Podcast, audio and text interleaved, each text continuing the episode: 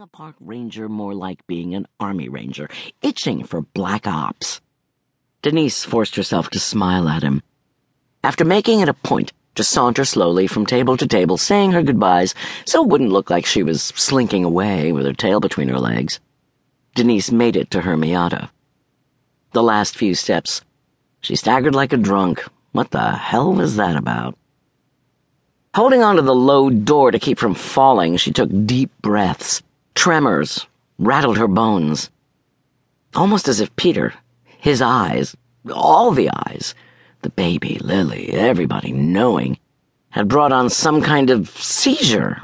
As if around Peter and his postcard perfect life, she could no longer fill her lungs. Bony fingers of a monster hand wrapped around her rib cage, squeezing and squeezing Paranoia rampaged through her veins. No, no, monster, no seizures. Hyperventilation is all. Lily doesn't know. They are fooled. I have them all fooled, Denise told herself. For the most part, she knew she was right.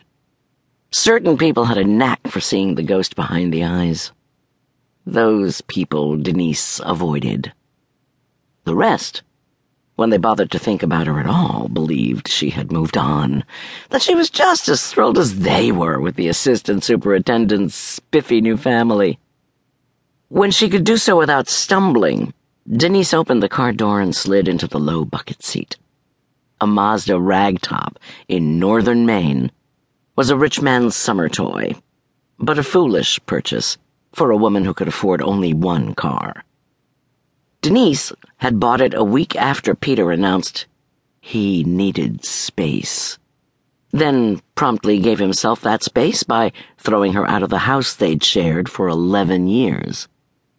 Two months later, he threw her out of his life. At the time she bought the convertible, she hoped it would make her feel free, sexy. For a brief moment it seemed to, then it didn't, and she'd come to hate it.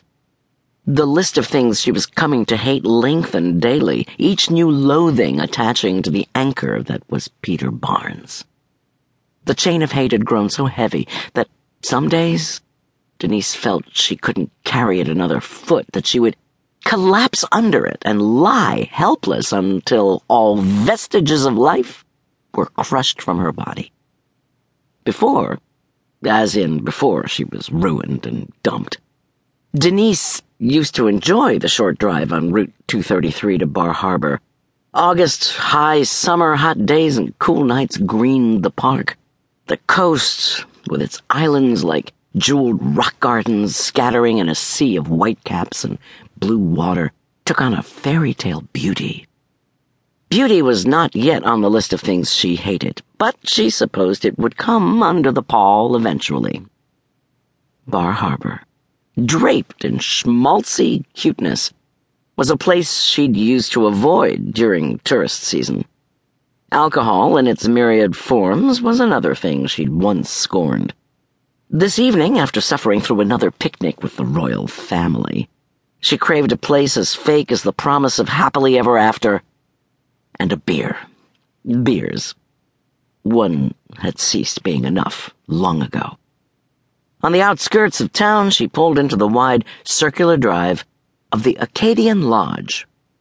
In the 1940s and 50s, the heyday of lodges and camps, the almost wealthy summered at the Acadian, basking in the shadow of the truly moneyed. There were cottages then.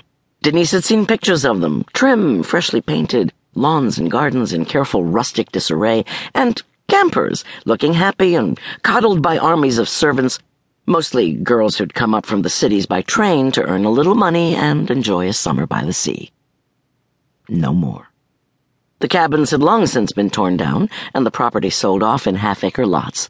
The lodge had grown as sad and tacky as a drunken old woman.